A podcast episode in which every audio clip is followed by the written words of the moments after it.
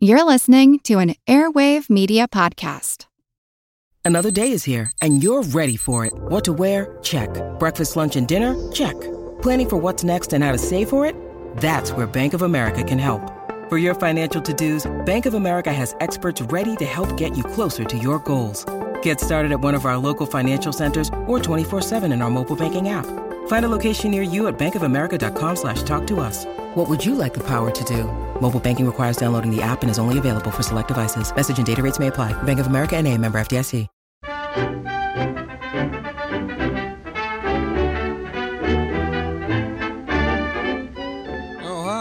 Welcome to episode 56. I do hope you're well. Sorry for the tardiness of this episode. My children are on school holidays, and so finding a peaceful moment to record this has been near impossible.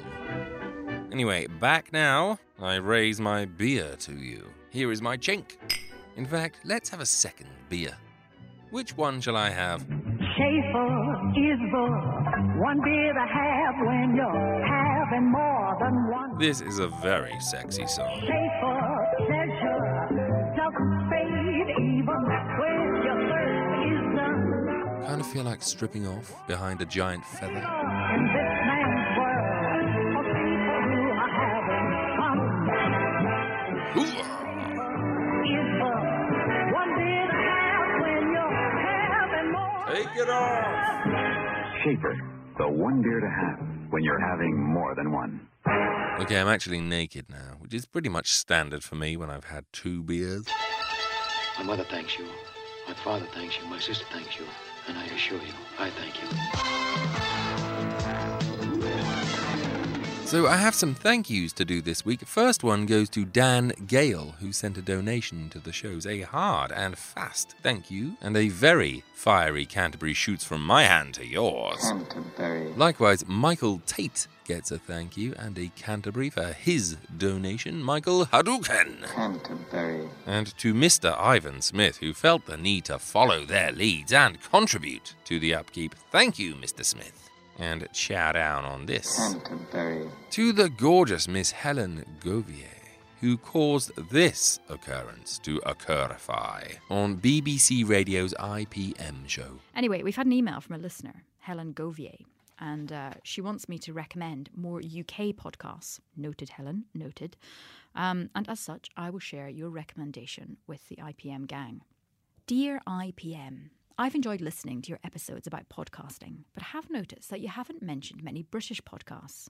In the light of this, I would like to recommend that you take a glance at two podcasts produced and presented by Adam Roche Attaboy Clarence and The Secret History of Hollywood. Both discuss the golden age of cinema. Attaboy presents a light, funny, and conversational pod offering reviews of several films. They also include old time radio plays, often film adaptations featuring golden age stars. The Secret History is more traditional documentary. Episodes are vastly informative, funny, and heartbreaking.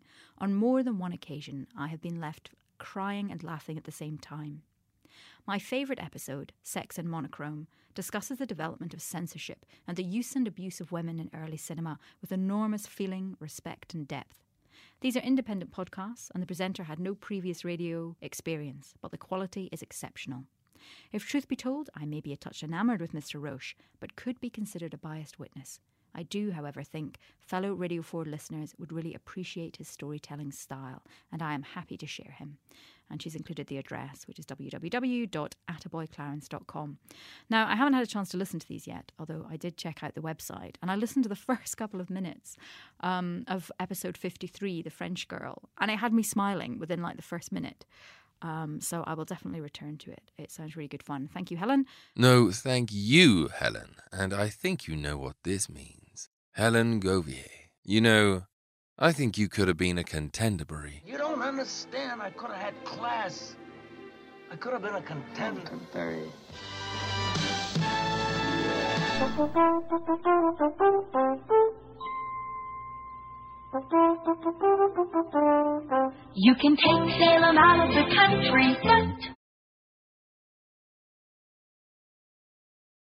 Hello? you can't take the country out of Salem. You can take Salem out of the country, but I could what? you can't take the country out of Salem. Okay. Thanks for that.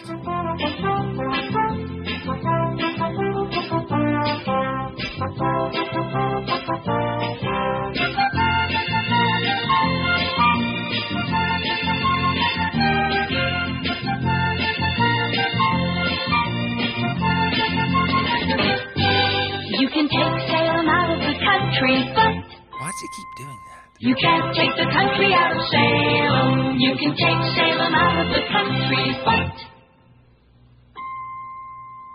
Okay, thank you. That's great advice. Maybe you have a question. Well, throw it into the question pot. Strangely, there is no next line. Well, maybe I'll read your question out on the show, or maybe not. Now, here's someone with a handbell. The cheek of Ian from Aberystwyth, who this week threw not just one, but three questions into the question pot. Clank, clank, clank, which were. Number one, are there any books you use to research for your secret history podcasts? The question here should be Are there any books I don't use to research for my secret history podcasts? Seriously, hundreds of things. Let me know which show you mean specifically, and I'll narrow it down to the good ones for you. Number two, do you have to mentally switch between your more comical Attaboy voice to your more serious secret history one? Yes, I do. I basically watch Sophie's Choice and Schindler's List on a loop before I record a secret history show to create that sober mood.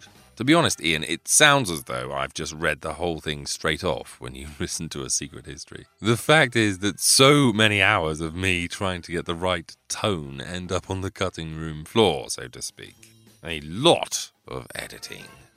Number three, what happened to the Muffin Man? Surely he should have his own movie. Well, I believe he went to live in Drury Lane. Do you know him? On to a question from Santi Feel, who asks Which underrated slash little known movie do you think should become a proper classic? Sandy, Sandy, Sandy.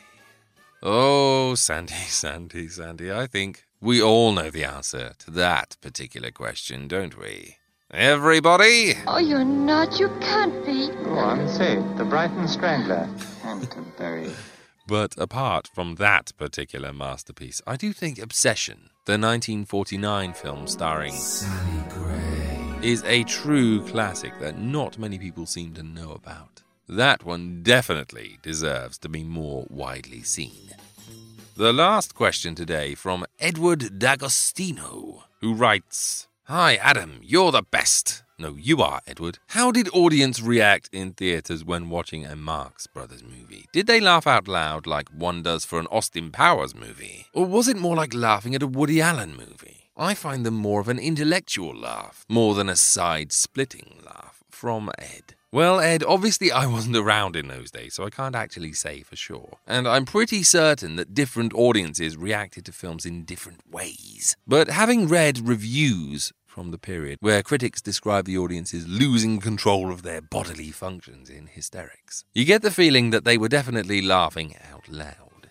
Have you ever seen Alfred Hitchcock's Sabotage? Well, if you haven't, I strongly urge you to watch the scene in which Mrs. Verloc walks through the cinema while Disney's Who Killed Cock Robin is playing on the screen. The audience are absolutely losing their And it always strikes me when I see it that movie audiences, especially during the 1930s, were so nascent and so utterly willing to surrender themselves, heart and soul, to the screen. They screamed at Frankenstein and they swooned to Clark Gable and they danced to Fred and Ginger. So it's entirely reasonable to think that they were roaring in laughter at the Marx Brothers because if they can make the cynical moviegoers of today break down into fits of laughter, then imagine what they were doing to people back then. So throw your flipping questions into the shiny question pot. You might hear your question next time. So until then, get your thinking cap on for the question pot. Okay, that's the end. Okay, I am ridiculously excited about this week's movie reviews. You know, sometimes when you have those weeks where you just watch nothing but good stuff, well, that, I am pleased to say, is this week in my life, despite the fact that the movies I chose to review both follow the theme of curses. So let's kick off this accursed week with a brilliant British film from 1957 entitled Curse of the Demon, which some of you may know as Night of the Demon, but for the purposes of this show, and so that it fits thematically, we will hereby address it as Curse of the Demon. Here is a clip. It has been written since the beginning of time, even unto these ancient stones, that evil, supernatural creatures exist in a world of darkness. And it is also said, man using the magic power of the ancient runic symbols can call forth these powers of darkness, the demons of hell. Men have feared and worshipped these creatures the practice of witchcraft, the cults of evil have endured and exist to this day. This is based on the M.R. James story Casting the Runes and tells the story of an American doctor, John Holden, who's come to England to help in an investigation into the activities of satanic cult leader Julian Carswell. The man heading the investigation, Professor Harrington, has recently been found dead in suspicious circumstances, and Holden determines to carry on with the investigation, suspecting that Carswell may have had something to do with the death. But as he begins to dig deeper, it soon becomes clear that Harrington's death was no simple murder, but a diabolical execution carried out by not a mere mortal, but an agent of hell itself a dark, demonic spirit who seems to have chosen Holden as its next victim. I see you practice white magic as well as black. Oh, yes. I don't think it'll be too amusing for the youngsters if I conjured up a demon from hell for them. Or for myself, for that matter. As we're not protected by the magic circle, we'd both of us be torn to shreds. And you'd spoil the party. You're so right. But how to prove my point? A horror story, then, but a very different tale to the ones that circled around it during the 1950s. While the rest of horror cinema was more concerned with atomic accidents and extraterrestrial visitors, Curse of the Demon was happy to plant its flag in rural Britain and let the chills grow slowly, which, as any fans of M.R. James will know, was practically his calling card. It's a very peculiar film with not many scares, but there is a genuine air of uneasy dread around the whole thing. A sort of clammy terror that creeps in at the edges of the screen. It's almost hard to describe. It's a very scary film, but not because it shocks you into being scared. It's more the sense of malevolent tension you get while looking down a dark passageway expecting something to emerge in the distance or the sight of a piece of paper suddenly coming to life in the middle of a drawing room. It's modern life with a supernatural kink, and it really gets under your skin. Oh, why did you drop the poker? It's red hot. It isn't, you know. Oh, my boy, you're as pale as death. There was something in here. Oh, nothing to worry you. Just a minor demon I set to protect the room. Nothing like the real thing when you meet it. It may have been minor, but it had claws and teeth. Oh, claws and teeth. Did you bite the man? Oh, shame I don't keep you as a watch cat. I left the book in full sight for him. His name's Grimalkin. A very fashionable name for English cats in the Middle Ages. They were used in witchcraft, you know. It was not that cat. Oh, yes, it was. You must have awakened him. You shouldn't have. The time of the full moon, when cats wander and witches dance. Oh, yes, they do dance. I've seen them. Dana Andrews stars as Holden, and he begins the film as a loudmouth cynic who doesn't believe in any of this nonsense, but by the end, he's most definitely a convert. The juiciest character in the film, though, is Carswell the Satanist, played with absolute relish by Niall MacGinnis, who really hams it up as this smug, upper class devil worshipper. The thing is, you partly root for the guy. I mean, he dresses up as a clown and entertains children at a garden party, and he seems so terribly polite and welcoming. But during the film's quieter moments, you see that there is real malice behind the smile, and that despite his buffoonish appearance, he is a man who's most definitely touched by evil. It's a marvelous performance. The man responsible for crafting such an eerie screenplay was none other than Charles Bennett, the man who co wrote so many of Alfred Hitchcock's earlier British successes. So it's little wonder that the script here is so meticulously planned out. And the film itself is directed by Jacques Tourneur, a master of noir horror, most famous, of course, for Cat People and The Leopard Man and his other work with Val Lewton. Well, this is right up there with his earlier work in terms of quality. Tourneur was an incredibly talented man and really deserves a place in the pantheon of all time great horror directors, in my opinion. The only criticism I have of the film is the same one that pretty much everyone has when they've watched it the monster. It is bloody appalling, and it definitely ruins what should have been a masterpiece. It's a rubber monstrosity that looks something between a rejected Godzilla Muppet prototype and a plastic bull terrier. Jacques Tourneur and Charles Bennett were both set on not featuring a creature at all, and instead using implied horror, which would have been perfect. But they were overruled by the film's producer, Hal Chester, who insisted on putting a monster in there, which really ruined what should have been a flawless movie. In fact, Charles Bennett was so upset when he saw the finished film that he famously said, If Chester walked up my driveway right now, I'd shoot him dead. the special effects were directed by a man called S.D. Onions. Never trust your monster to a man called Mr. Onions. Anyway, if you could see past the god awful monster, then you'll find a truly unsettling noir horror that will stay with you for a very long time indeed.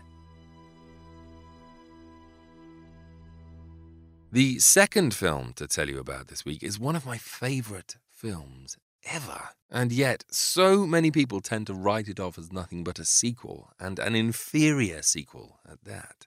This is Curse of the Cat People, one of the most bizarre, outlandish, unorthodox sequels of all time. Of course, you will more than likely be familiar with Val Lewton's horror classic Cat People from 1942, the story of a Serbian girl named Irena who falls in love with an American named Oliver. But as their romance blossoms, Oliver begins to notice strange things about Irena namely her obsession with cats and of the terrible legends that surround her homeland, that of the cat people. Cursed individuals who literally turn into cats when they're sexually aroused and devour those closest to them.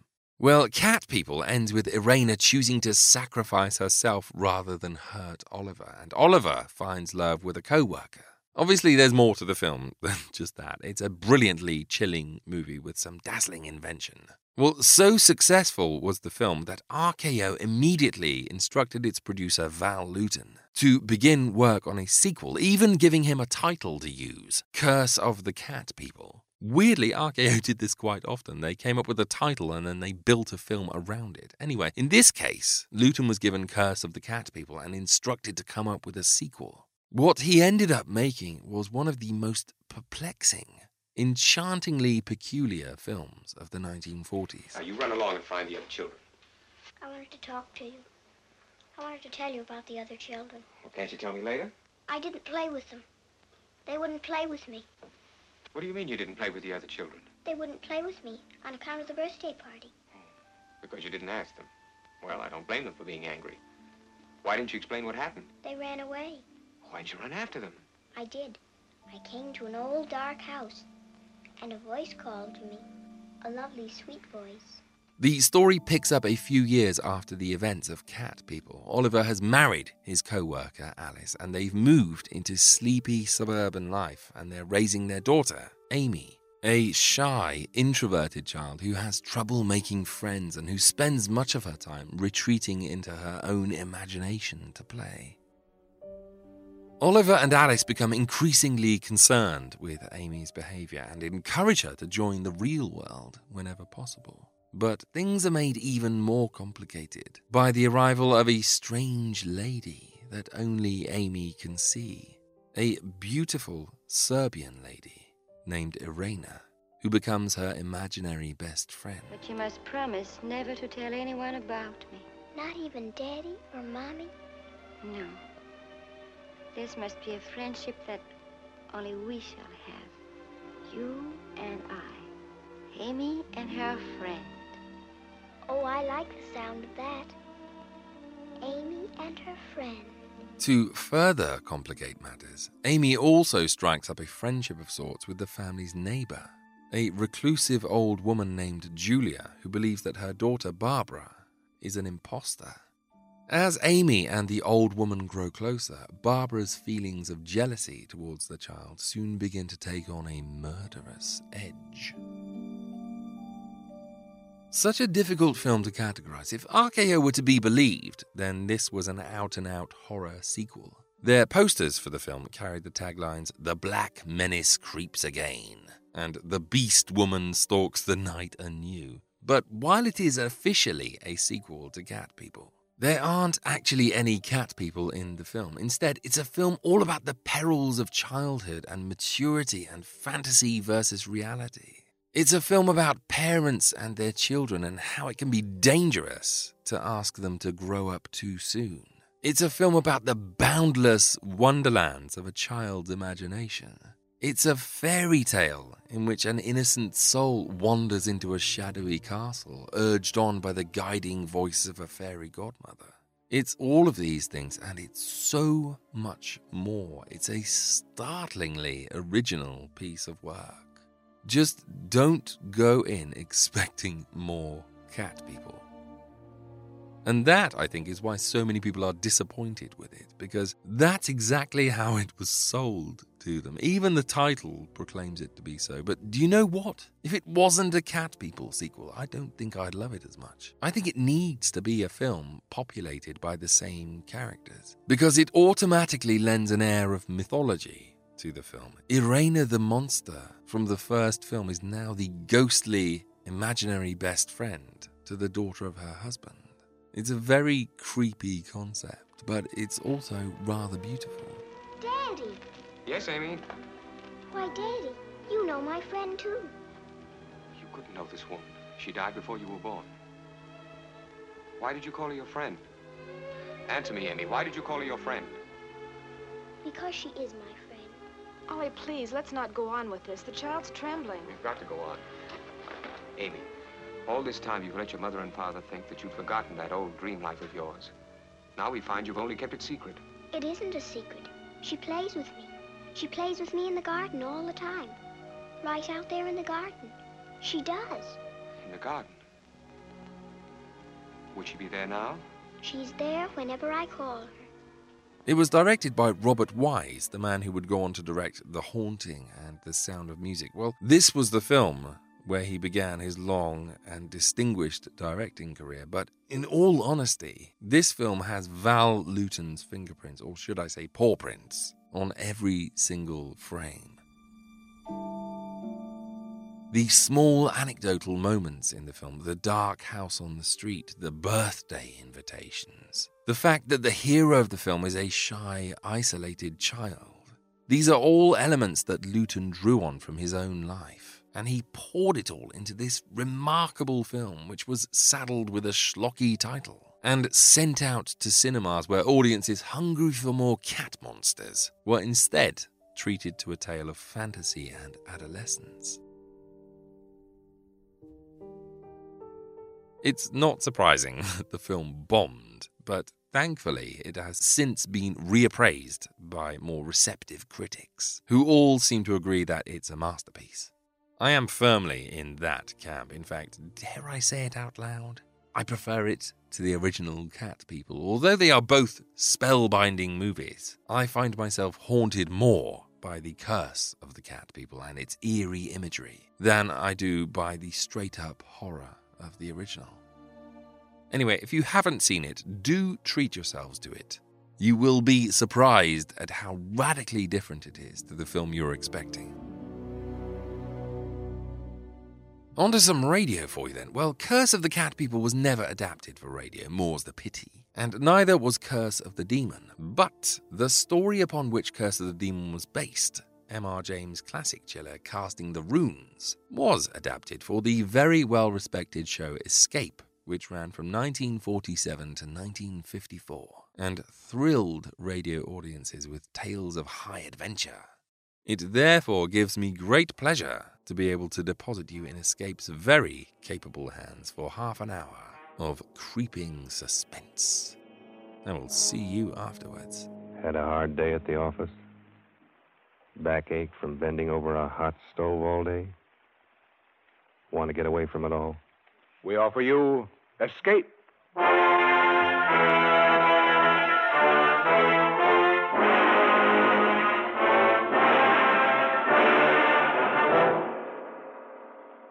Is midnight, and you are alone. Suddenly, the room is plunged into darkness. You sit frozen with terror because something is there behind you. Something you feared would come. Something from which you must escape. Escape, produced and directed by William N. Robson, and carefully plotted to free you from the four walls of today for a half hour of high adventure.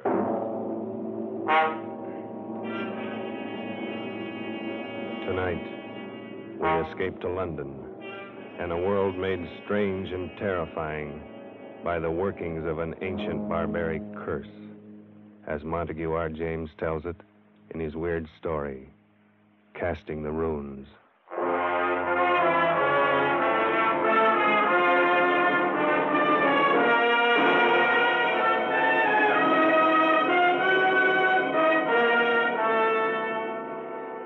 My name is Edward Dunning. I'm a scientist. I'm used to dealing with facts, not fairy tales. I'm regarded as Britain's leading authority on medieval life. And as such, I've studied much of the ancient fears and barbaric superstitions of those times. I should have been the first to scoff at any suggestion that the ancient powers of evil, the black magic of Teutonic days, could be believed and practiced in the 20th century. A few weeks ago, I should have laughed had you told me that a curse, a hex, could kill a man. Today, I cannot laugh. It has happened to a man I know of. And now, it's happening to me. My first presentiment of danger came on that day a few weeks ago when I dropped in to see Alfred Smythe, Secretary of the National Science Association, and found him in a state of irritation. Blast it all, Dunning. I almost wish you hadn't been so brutally honest in your report on that Carswell paper. Why? What's the trouble? Oh, he's such a frightful fellow. He's raising a terrible row. You mean Carswell himself? Yes, it's bad enough a vicious charlatan like that calling himself a scientist. But now he's taking all his vindictiveness out on me. Sorry, old chap. It's really me he'd like to get at. As a matter of fact, that's just what his last letter was about. He wants to know what supposed authority wrote the report rejecting his paper. You didn't give him my name. Heavens, no. As a matter of fact, Dunning, I haven't and I won't, and for a very special reason. Call it silly, call it crazy, call it what you will. I have an uncanny feeling about that man Carswell. Hmm? Why? Do you know anything about him? Nothing. I've never seen him. I only know that he wrote a paper called The Truth of Alchemy. It was hopeless. Precisely. And why was it hopeless? Well, besides being abominably written, it was supposed to prove that alchemy, black magic, and such rot actually exists. I think the man really believes it. Undoubtedly he does, and that's what I mean. He lives in an isolated old house in Warwickshire. He's rarely seen elsewhere, and in his whole career, he's written only two things this paper and a history of witchcraft published ten years ago. Yes, of course. I remember now. So that's the man. Yes, and that book was even worse than this paper. The man has a warped mind. I'm sure he's tried every unhealthy experiment in alchemy, witchcraft, and black magic. There's no telling to what lengths of vindictiveness a man like that might go. Well, it does sound a bit queer, but. Not queer, Dunning. Evil. Oh, come. Man has a right to believe what he likes. He has a right to be angry with me. Here I've glibly scoffed at the man's life's work. Well, perhaps I'm being overly suspicious and imaginative, but I think there's more than anger involved here, Edward. Hmm? This may sound fantastic to you, but, well, John Harrington wrote the report condemning that witchcraft book of Carswell's ten years ago. Three months later, Harrington was dead. Hmm. But, Alfred, what's the connection? Harrington died under very peculiar circumstances. He was walking home alone late one night, and suddenly he screamed, broke into a run, lost his hat and stick, and climbed up a tree. A dead branch gave way. He fell and broke his neck. No one's ever been able to explain why it happened. Come now, Alfred. Surely you're not suggesting. Well, I don't this... know what I'm suggesting. I only know that after he reviewed Carswell's book, John Harrington didn't have a moment's peace. Now you've written an unfavorable review of his, this paper. If I were you, I should keep that fact well hidden. Oh, Alfred. Well, that's ridiculous.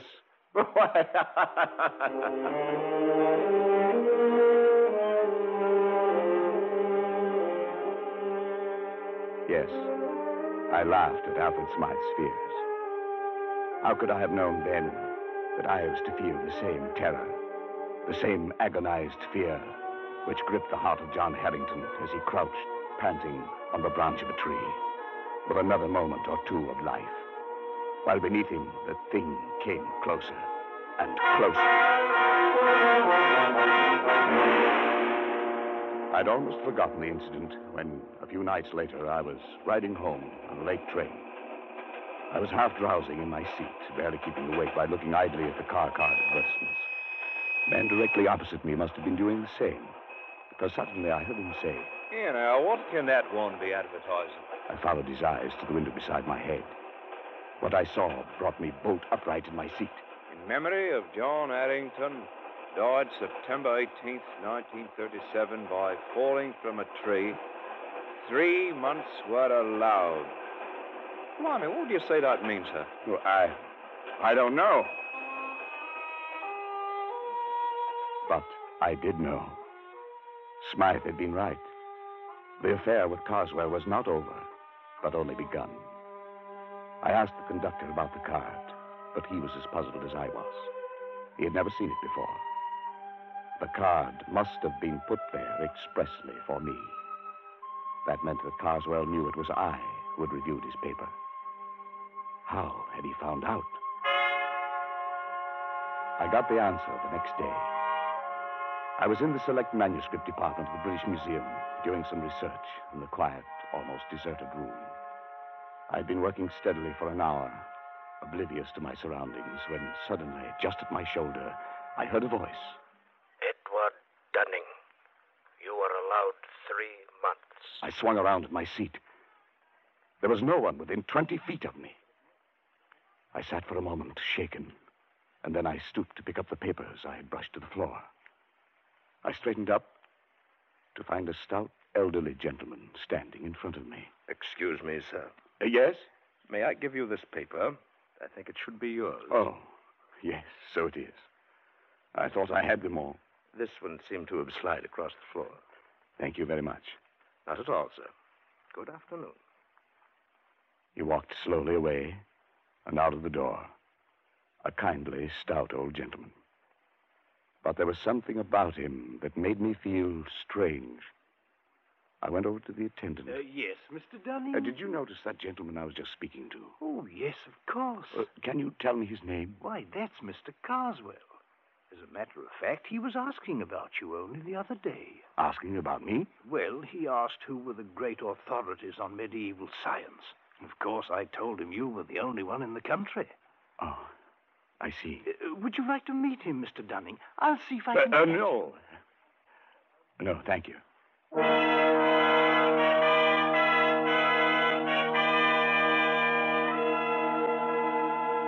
It was as simple as that. Now Carswell knew.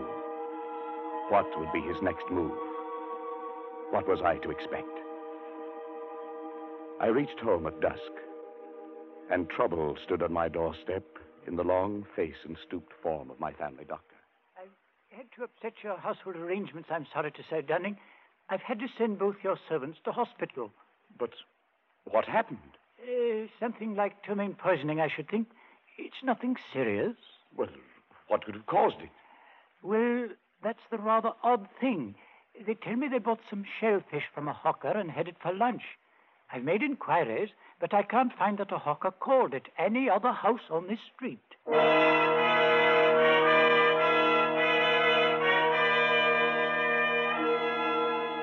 Was this the next move? If so, it had succeeded. I was alone in the house, and my nervousness increased as darkness closed in and the hours advanced toward midnight. I went to bed. But almost immediately, I thought I heard something. My study door opening downstairs. I went out and leaned over the banister. There was nothing moving, nothing visible. There was only a sudden, surprising gust of warm air playing about my legs. I went back into my room and locked the door. Suddenly, the lights went out. No doubt it was only a blown fuse, but the chills were playing up and down my spine. I went over to the bed and reached for my watch under the pillow. I suppose I wanted to find out the time. I don't know why. But fumbling on the pillow, my hand touched something far different from a watch. It was like a mouth with sharp teeth and hair around it, not human at all. I fled from my bedroom and spent a long and miserable night locked in a spare room, my ear to the door. But nothing came. I was not disturbed again. In the morning, I searched the house and found nothing unusual. But the mark of fear must have been stamped on my face, for Smythe noticed it next day. Dunning, you look as if you hadn't slept for weeks. Is anything wrong? I. I don't know, Alfred. I. Uh, yes, there is. Carswell knows. How? They told him at the museum. Of course, we should have thought of that. Has anything happened yet? I don't know. It's too fantastic. It's probably my mind, hypnotic suggestion or something, but. Like that man Harrington, I have three months left. Edward. Must have been hearing things. I'm all on edge. I don't, I don't know what to think. John Harrington had a brother, Henry. Perhaps I'd better get you in touch with him. He might know more about this man, Carswell. Yes, yes, do it. And quickly. Three months is not a lot of time.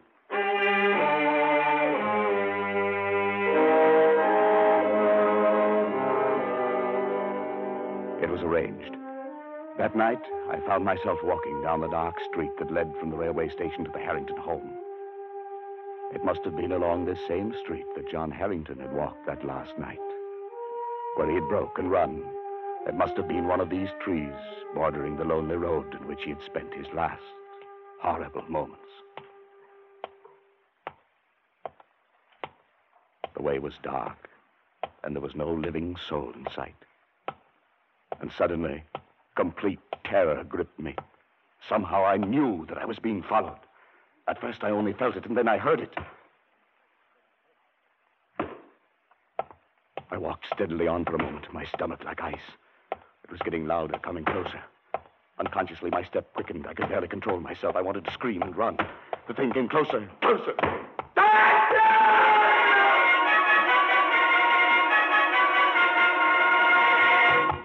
confess, I broke and ran, ran madly for my life.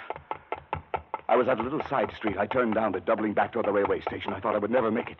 But finally, bright lights loomed before my eyes, and I think that I never have been so grateful for human companionship. There's no need to run, sir. The 840 won't be along for another five minutes. I felt very foolish. I couldn't bring myself to walk back down that street to Harrington's. I could only take the train home furtively and call Harrington next morning to beg his forgiveness. He seemed very understanding and asked no questions. Undoubtedly, Smythe had told him something about me. At any rate, he agreed to visit me at a place two nights later. And when he arrived and was made welcome, he began to talk about his brother. Yes, Mr. Dunning. John was in a very bad state for weeks before the accident, uh, if that's what it was. The principal thing seemed to be the notion that he was being followed. It became an obsession. Yes, I know. I don't think his death was an accident. Then perhaps you can explain it? No. But I have one clue. Your brother reviewed a book very severely not long before he died. Uh, just lately, I happened to cross the path of the man who wrote that book. And his name, of course, is Carswell. That's right. Well, as far as I'm concerned, that does it. Before he died, John was beginning to feel, much against his will, that Carswell was at the bottom of his trouble. Why? Well, it doesn't make sense. None of this does. But tell me. My brother liked music. He went to all the concerts in town, and he made a hobby of collecting the programs. One night, about three months before his death, he brought one home and showed it to me. I nearly missed this one, he said. It seems he'd lost his and was hunting for it under his seat when a neighbor, a rather stout elderly gentleman, offered to give John his. The kind gentleman was Mr. Carswell. Undoubtedly. I started to leaf through the program and noticed on the second page some rather curious letters, carefully written there in black and red ink. Neither of us could make much of it, except that the letters seemed to be runic. Runes. Runes, of course. Well, John thought it might be important and debated whether he shouldn't try to return the program to the stout gentleman. But just then the door blew open and a gust of air, of strangely warm air, blew into the room. In a flash, it took the broom and blew it straight into the fire. Yes, your brother was right. He should have returned it. Well, there was nothing to be done then. No, perhaps not. But do you know what runic letters mean? Well, they're old pre Druid script, I believe. The kind of writing the barbaric tribes used long before the Romans invaded Britain. Yes, that's right. Casting the runes, they used to call it in the old days. Casting the runes. Uh, what do you mean? Well, it was a curse, a, a hex. In primitive England, people thought by casting the runes, that is, handing a person a piece of paper with certain runic letters on it, that uh, you could put that person out of the way, destroy him. It's an old superstition. And the only way to lift the curse was to return the paper to the one who gave it to you, to give it back without his knowing it. I, I don't believe that kind of nonsense. Neither do I. Then what was it that killed John? I don't know.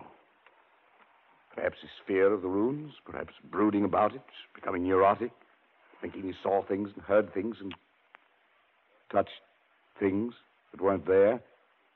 Perhaps his own mind drove him to death. And what's the difference once you're dead? No difference at all. Casting the runes. Oh, it's rubbish. Yes, of course, but. Good heavens. What is it? I just remembered that day at the British Museum. He cast the runes on me.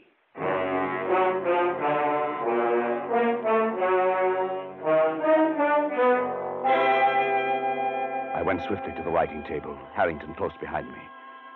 My portfolio was there, full of the scribbled notes I'd been working on that day in the museum.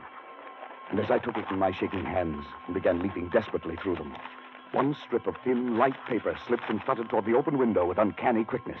But Harrington was even quicker and slammed the window shut just in time. Got it? Well, thank heaven. If it were lost or destroyed, like your brother's. Then you wouldn't be able to return it to Mr. Carswell. Yes. Look at it. It's identical with the one John got. I looked at the flimsy paper. The characters, carefully traced in red and black, were runes, all right. That ancient language used by the Aborigines of prehistoric Britain. I couldn't decipher them. But as Harrington and I stood looking into each other's eyes, each of us could read the other's thoughts.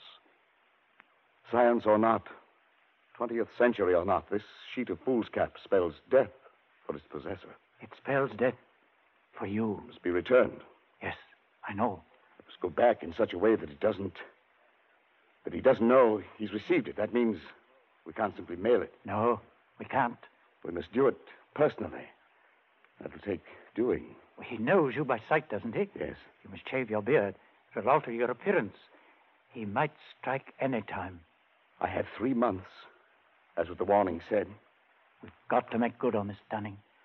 I've searched ten years for my brother's murderer, and now he must not escape.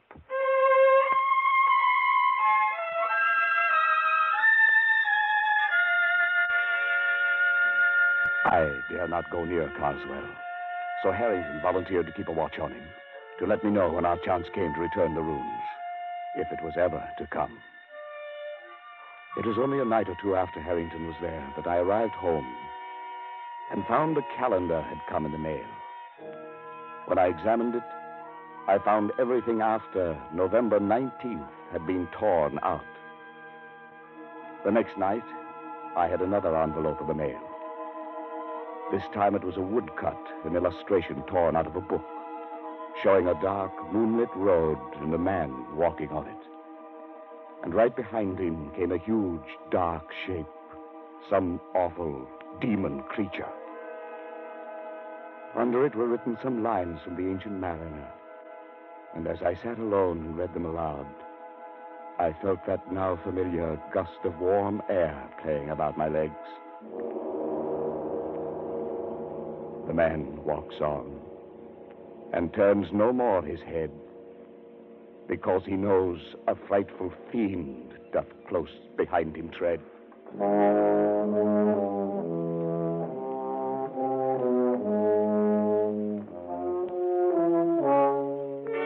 Now I knew the face of my terror, and it was with me always. Walking down the dark street at night, I heard its footsteps behind me. In my lonely house at midnight, it roamed the halls. Like the ancient mariner and John Harrington, I never turned to look. I couldn't. My nerves were going, and I could do nothing but wait. The days, the weeks slipped by, and still Harrington had no plan. I checked off the days on the calendar Carswell had sent. Now there were eight days remaining, then six, then three, two, one.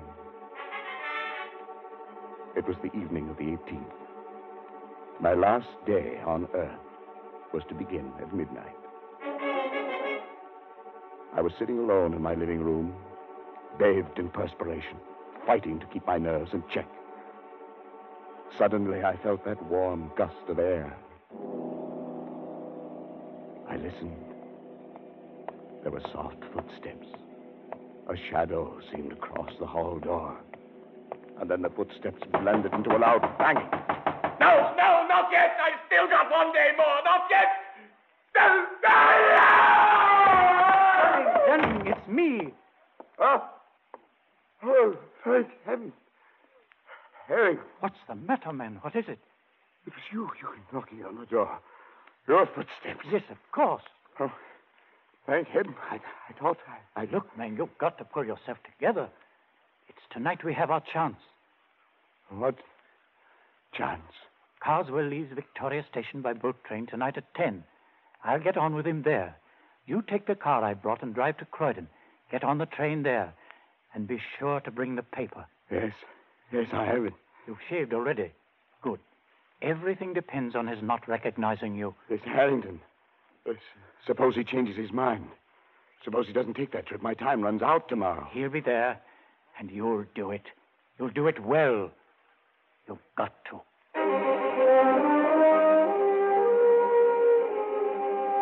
I stood on the platform at Croydon, my mind in a daze. I thought the train would never come, but it did. I saw Harrington at the window. He stared coolly at me. Of course, there was to be no sign of recognition. I entered the coach and slowly made my way down the aisle to the compartment where Harrington sat. Opposite him, staring full into my face, was Carswell. He looked up as I sat down. His eyes were heavy lidded, his face bland. It was impossible to tell whether he knew. The train started. The next stop was Dover, the end of the line. My last chance. It was time to cast the runes.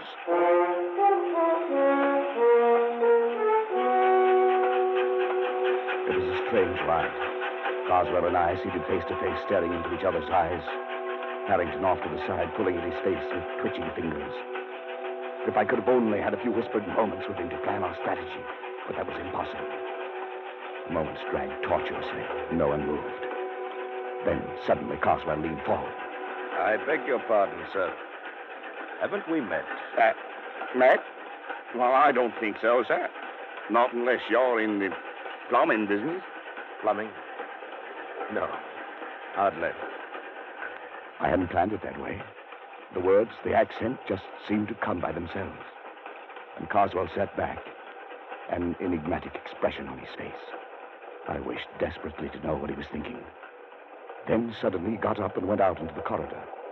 Was this my chance? I was about to slip over to his bags to see if there were a ways to secrete the runes within them when I caught Harrington's eye and read a warning in them. Carswell from the corridor was watching, waiting to see if we recognized each other. I muttered a prayer of thanks I hadn't moved. Carswell came back and took his seat. As he did so, wild, exultant hope surged up in my throat, for something slipped off his seat and dropped noiselessly to the floor. It was his ticket case, and he didn't see it. It was a small cardboard ticket case with a pocket on the cover. If I could just get to it and slip that tiny piece of paper into that pocket. For 15 agonizing minutes, I sat there and stared at it. If only Carswell would go out. But he sat stolidly staring straight ahead. We were coming into the outskirts of Dover. The train slowing down. Suddenly, Harrington stood up, reached up to the rack above Carswell to get his coat and bag. I stared at him blankly for a moment, surprised by his sudden clumsiness. And then I realized what he was up to. The bag, the coat, a briefcase all came tumbling down upon Carswell. What the devil? Oh, I say I'm sorry. I'm terribly sorry. Clumsy fool, you might have injured me. What were you trying to do? It was my only chance. sort of Carswell stood you, anyway? facing Harrington. I reached down, got the ticket case, and with trembling fingers slid the paper into the pocket. He turned sharply to me, and I extended the case toward him. Uh, excuse me, sir. Is this yours? Yes, it's my ticket case. Where'd you find it? Here on the floor. Must have dropped off when. Yes. I'm much obliged to you, sir. Not at all. Not at all. He looked at me fiercely, his rage at Harrington still twisting his face into a devil's mask. Then he glanced briefly into the ticket case and put it into his pocket.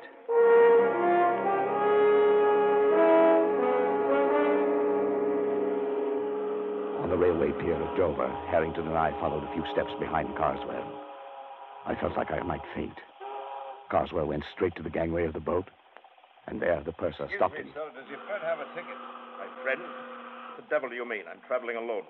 Well, that's funny. I could have sworn there was another gentleman right there beside you, walking just at your elbow. Well, there isn't. And I suggest you see an oculist. Oh, I, I didn't see. I just felt. Sorry, sir. Must have been your rugs. My mistake. Come on, Dunning.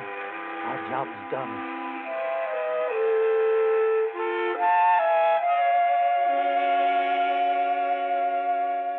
I didn't sleep that night.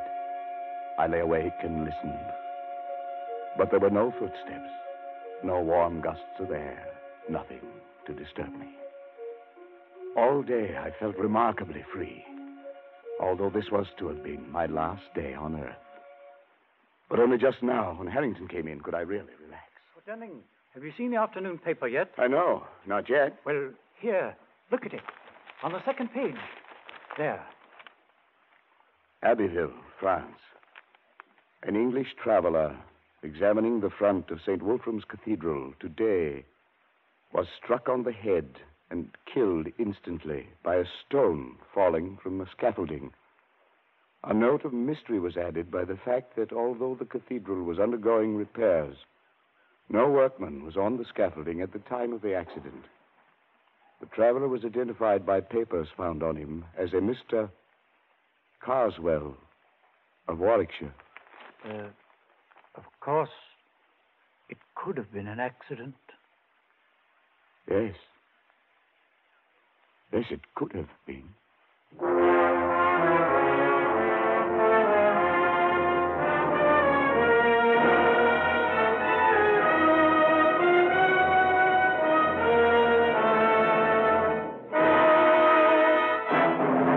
And that was the excellent Casting the Runes from Escape, a show well worth checking out.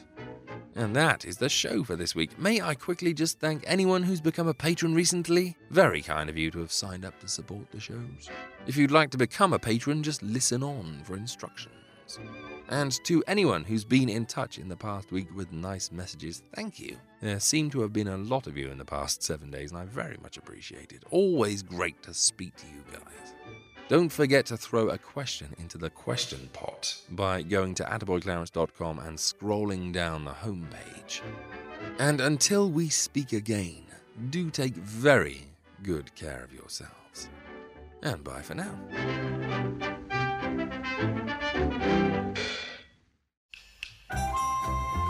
If you'd like to support this show, you can do so by going to www.attaboyclarence.com and clicking on the Patreon banner. Pledges start from as little as $1 a month, and in return, you'll receive exclusive emails, bonus episodes, previews, and ebooks. And every dollar pledged goes towards making these shows better and more frequent. Go to www.attaboyclarence.com or click the link in the show notes now to become a patron. Thank you.